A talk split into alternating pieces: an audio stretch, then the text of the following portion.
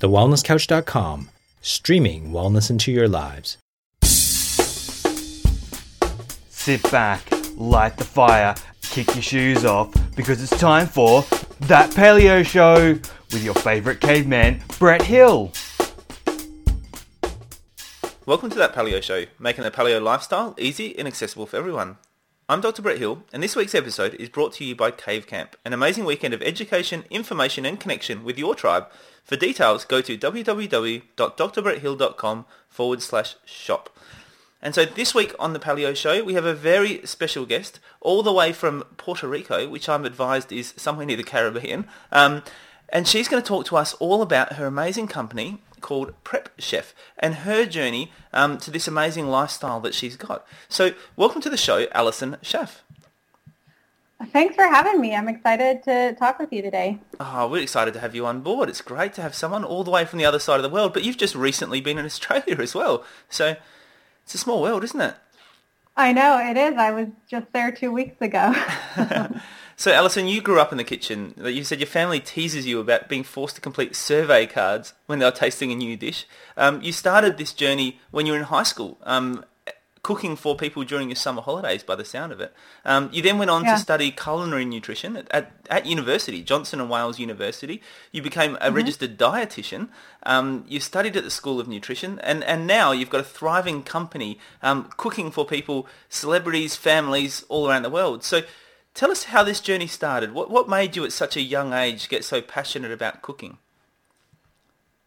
You know, I just really enjoyed it. Um, and I was lucky enough to have a teacher in school that noticed how much I enjoyed cooking. And that's how I got that first job that you referenced in high school, cooking for um, a small business in town during the summers and decided to go to culinary school. But, you know, I also always in my mind, it always made sense to combine the culinary arts with nutrition.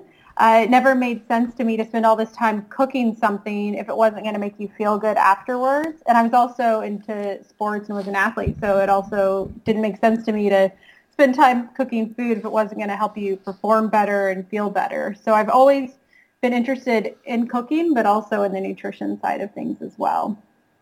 And so what were your early influences in terms of the nutrition side of things? What, what was your diet like growing up? Gosh, growing up, I think there was a lot of confusion with my diet, to be honest. and I think that was partly why I was interested to study nutrition. And looking back, it kind of makes sense why it was so confusing because I think a lot of what even in general kind of seemed to be common sense now we kind of know not to make sense. And for example, you know, back then it was, you know, low fat. And, um, there were SnackWells around and all these, you know, things that were supposed to be healthy. And um, I can see why that was confusing. And um, I also, gosh, uh, four years ago found out I was gluten intolerant. So mm. my whole time, you know, going through school and nutrition school and all this, I never never realized that. And so it's kind of ironic that after doing all this nutrition studying, I, it, you know, wasn't until several years later that I actually discovered I can't tolerate gluten. And so how did that show up for you, Alison? What, what led you to the conclusion that you're gluten intolerant or to, the, to going and getting checked? Um, so a few things there. My sister got really sick and couldn't figure out what it was, got tested for celiac disease, and was not celiac, but still decided to take it out of her diet and got better, you know, almost immediately. I think within the week, she a lot of her symptoms like headaches and not sleeping and bloating and all that like disappeared. Um, I honestly did not think I had an issue with gluten, um, but I was doing sort of a refresh cleanse type thing and thought, well, since my sister has this issue, I'll make sure and take gluten out for a full month and just just see if I feel any different and I have not had gluten since then. that was, I think, four years ago.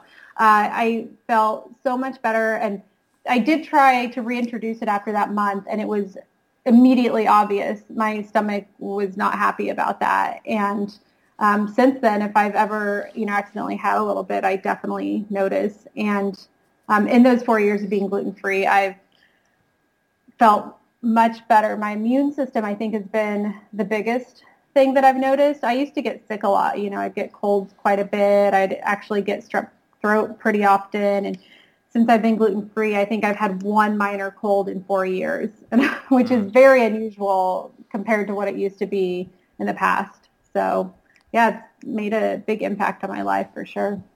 Awesome. Well, Alison, I think it seems like we've got you on the show, and you are obviously an amazing cook, and you've obviously got some great tips for us. I think we should delve right into some food stuff because I think you're going to have some amazing tips and advice for us to make us all a little bit better in the kitchen. And, and God knows, you know, I need it, and I'm sure others do too. So let's talk about some some meal ideas, I guess. Why don't we start there? What's what's your what's your go-to meals, Alison? Let's talk about a day in your life. What what do you typically do for breakfast? So for breakfast, um, usually I'll do eggs and some sort of um, vegetable and actually sometimes I've even been doing like a meat uh, breakfast, which is so funny. I used to be vegetarian several mm. years ago, but now um, I found like protein really kind of helps keep me full through the day. So yeah, eggs and um, because I just moved to Puerto Rico, we've been doing plantains a lot. So I'll do like, you know, some uh, sauteed plantains and maybe spinach, avocado. Um, yeah, so that would be, I guess, a typical breakfast for me. Nice. And so you obviously work with lots of people who you are cooking for. Um, and are they getting you to cook for them generally because it's a time factor or because they're not sure how to cook or what to cook to, to have a healthy meal? Yeah, so with the personal chef company, it's definitely um, it's all of the above, but it, it's time. Um, with all of the clients, both in the meal planning website and in the personal chef company, um, it really people. I think everyone deep down wants to eat healthy. Maybe they're not quite sure what that means or how to do mm. that, but I think everyone, in theory, thinks that it would be nice, um, but there's just certain barriers to that. Um, but it's also a time thing. I think that's when people come to me, it's definitely they're busy. Yeah. Um, and yeah. so, you know, without wanting to talk yourself out of a job here, Alison, but you know, what what sort of things can people do to to help make that easier on themselves? You know, obviously you're cooking for lots of different people, so you must be particularly productive in the kitchen. Um, so, you know, what what are some tips that people can implement into their lives to make it, I guess, cheaper, easier, quicker for them to get some really healthy meals into themselves and their family? Yeah, so um, my big thing is prepping meals ahead of time. So when I used to cook for the personal chef clients, um, I would visit people once a week and do all their meal prep for the week. And that's sort of where I came up with the idea of this uh, meal planning website that I have is getting people to spend, you know, two hours on Sunday afternoon doing all of their meal prep for the week. Mm. Um, and there's a lot of things it's just a much more efficient, like you said, I, you know, it's a much, much more efficient way to do things. And it also helps, um, you know, so if you spend that time on Sunday doing your prep work, come Wednesday night at five o'clock, instead of scrambling and not knowing what you're going to eat and um, having to come up with an idea from scratch, you already have, you know, some vegetables chopped in the fridge and you have a marinade and a fish and all you have to do is throw it all in the oven and at that point, you've prepared yourself to succeed versus just saying, oh, I want to eat healthy, but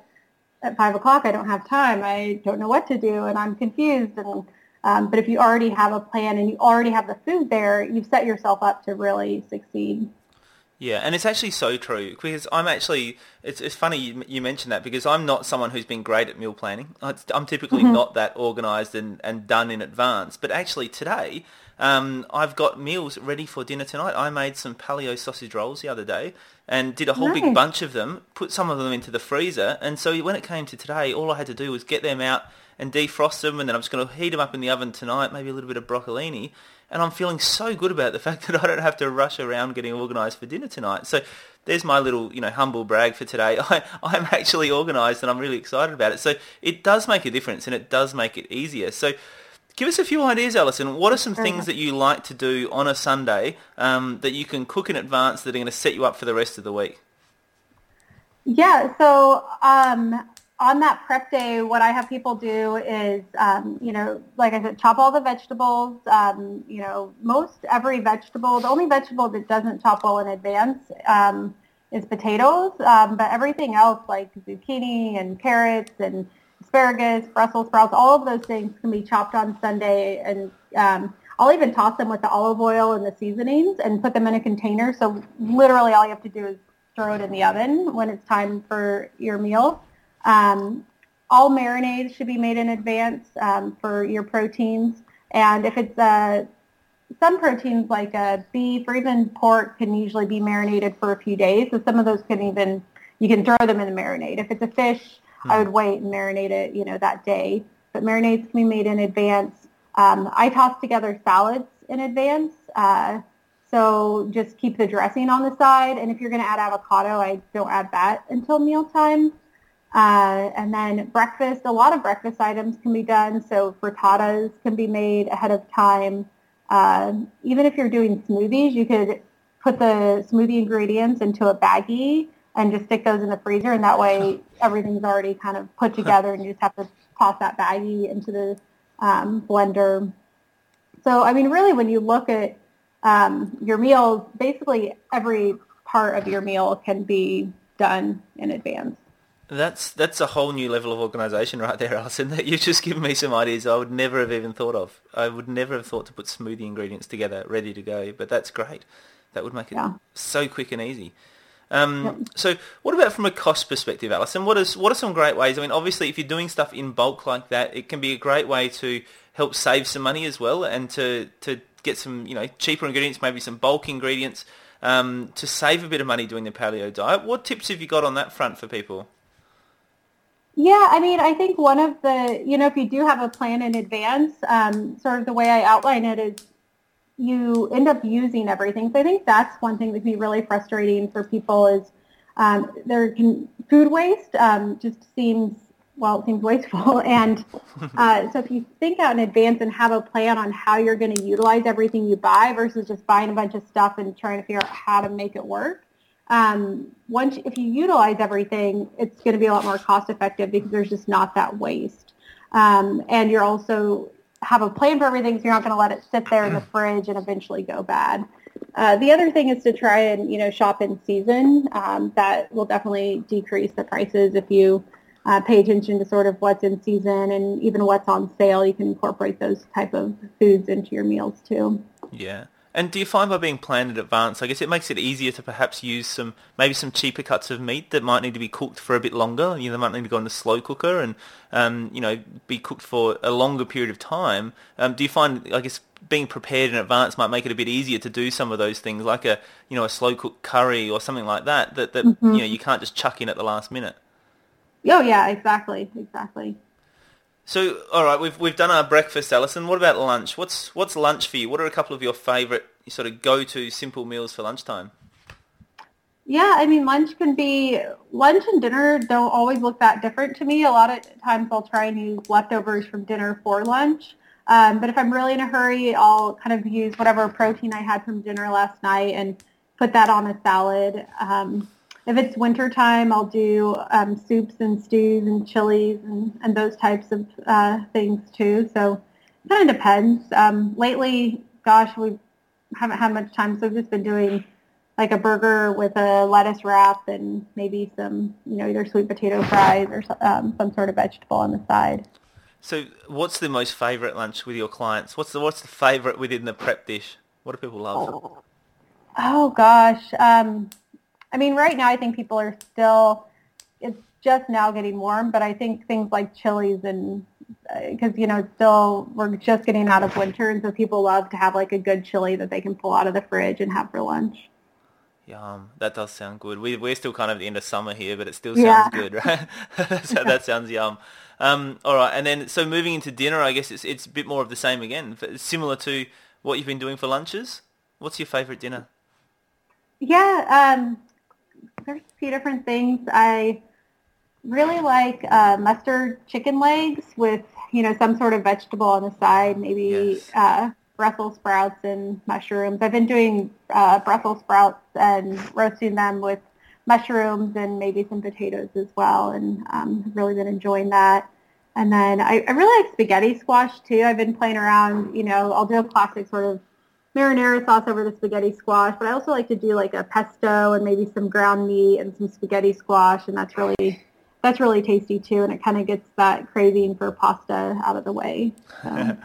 Yum, that sounds delicious. That that mustard chicken sounds great. I, I do one of uh, George Bryant, Civilized Caveman's recipes. He's got a honey mustard Yep. chicken in his cookbook, and we do that Mm-hmm. all the time. It's my daughter. Every time I ask my daughter what she wants for dinner, she wants honey mustard chicken with salad, and uh, Yep. we just eat that all the time. And it's so simple and it's so good. It's so tasty. I love it. Yep, that's my husband's favorite. So I know if I want something I have to think about, I'm like, I love this. So let's just do it. It's easy. I thought you were going to say if you want something from your husband. That's what you do. Just keep you I in the guess I good books. All right. So are there desserts included in your prep dish? Um, yes, there are, and it kind of rotates. Basically, every other week, the dessert is a fruit. Um, just because I do think, you know, really good mango and that sort of thing can be a nice treat at the end of the meal. Um, but there are desserts. Um, I've actually lately, I know I'm kind of late to this trend, but I've just started playing around with chia puddings, and I've had a lot of fun with that. Um, I don't know. I guess before I just never got into it, and all of a sudden I've finally started trying that. Uh, but yeah, and I'll do different, you know, sort of. I don't know. I, I don't love the term like paleo desserts because I think that's kind of anti the paleo way. But I Yeah. do, you know, desserts that have more real food ingredients. You know, I'll do like an avocado um, chocolate pudding and you know things like that that are they're still treats, but they're definitely made out of more real food versus you know really processed things. Yeah. All right. So let's talk a bit more about your business, Alison. So obviously, you know, you were you you got a job from a very young age. As I said, working for a company, making them their lunches. How did that come about to start with? Yeah, like I said, the that teacher in high school, um, I really guess I owe her a lot because she took notice that I enjoyed cooking, and she knew that this family in town needed someone to cook their lunches every day, and I just really loved that job. You know, I got to go in every morning, and I could create whatever I wanted. The family was it was a family-run business, so they were really nice to to work with, and um, it inspired me to go to culinary school and be, get a master's in nutrition. And it was so funny because when all of, you know, I had that job in high school, I got all this education, and then I decided to go back doing the same thing I was doing in high school. I just charged about, you know, 10 times the amount. so, uh, yeah, so I started the personal chef company where I was cooking for people, um, you know, going in once a week and prepping all their meals for the week. And through doing that, you know, it filled up really fast. And you can only take on so many clients when it's me physically going in, making all their meals. And after that filled up and I kept raising prices and I thought, gosh, if I really want to expand and reach more people, what's the best way to do that? And that's when I started looking for um, things that I could do online. Mm. And that's where I came up with the idea of Prep Dish um, because I sort of realized I had this system, um, like I said, where I, you know, prep everything in advance. And that's something that I was doing for myself at home just because when I get done, you know, cooking for clients all day, the last thing I want to do at night is come and like cook a meal from scratch for myself. But at the same time, that was something I felt strongly about when I was doing that chef work was I don't want my clients to eat better than I do. Um, so that was a rule that I had, and that was sort of a way I could tell if I had too much going on, if I started, you know, not eating as well as what I was feeding them. So, um, yeah. That's great. That's great. There's so many people in so many different professions who I think don't take that advice. You know, it's the classic of like the, you know, the mechanic with the bad car or the, you know, like you, you do it all at work and you just don't want to do it when you get home. But it is so important to, to put yourself first and to look after yourself and your own family too. Yeah, and so I kind of knew I was onto something, but then I, you know, shared with some friends and family that had, uh, you know, kids and asked them to sort of test it out and spent a year sort of refining everything and basically came up with this system of um, these printable meal plans that I could share with people around the world. And um, it's all kind of gone from there. And so Prep Dish is the online company. And what I do with that is each week I send out an email, and in that email there's a downloadable PDF. Uh, the PDF has three sections to it. The first is a grocery list that's organized by um, department at the grocery store, so people can go in and out of the grocery store as fast as possible. That's another trick that I learned in those personal chef days is I did not like to spend very long in the grocery store, so I could get in and out in under 20 minutes um, every morning. I kind of I got competitive with myself, so I would always try and figure out ways to like get in and out really fast. I'd even call in my meat order ahead of time and have that waiting on me. So I got I got pretty busy. I like that. and then yeah, and then um, the second piece of that PDF is that prep day that I um, call I call it prep day. And that's where people can spend sort of one to three hours doing that prep ahead stuff that I was talking about the chopping of the vegetables, the mixing of the marinades, the putting together salads, making maybe a dessert or a frittata for breakfast. So all of that sort of done on that prep day. And that really is the key piece. Um, and then from there, the third part is just the dish day instructions, and that's sort of the easy, you know, when you get home on Wednesday night, you stick this in the oven for 20 minutes. So that's that third piece.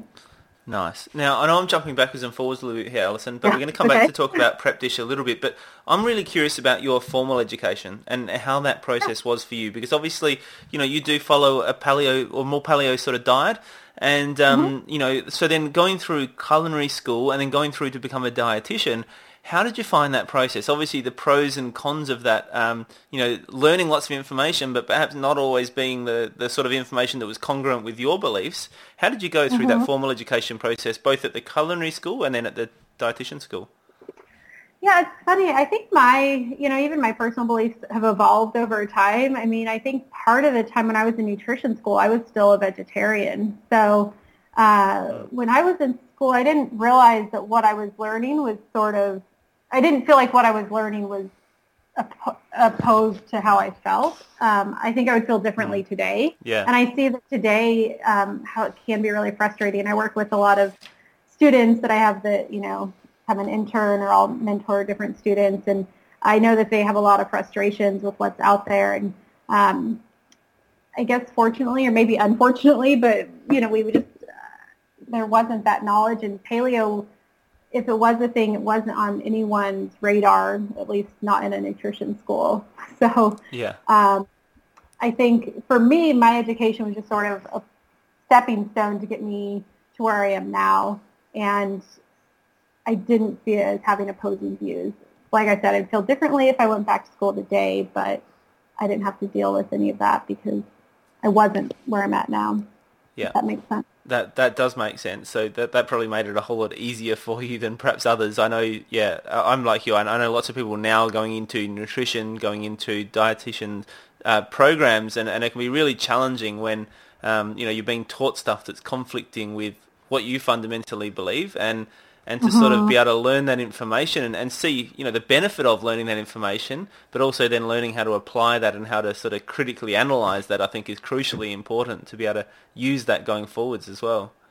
Mm-hmm. Yeah, and you know, a large part, I my master's is nutrition communications, and so a large part of what I learned there was how to analyze research and how to analyze what you see in the news and what you see with like short headlines, and really to dig in and see what's behind that. And so it did teach me to sort of be a little more skeptical and be a little more research based. And um, then with paleo, I kind of had to rethink that and be like, well, you know, is there research there? But then it kind of makes sense. And then you see enough people and you see real life examples and what happens. And so, yeah, I think several times I've just had to take a step back and decide, you know, how, how I feel about things.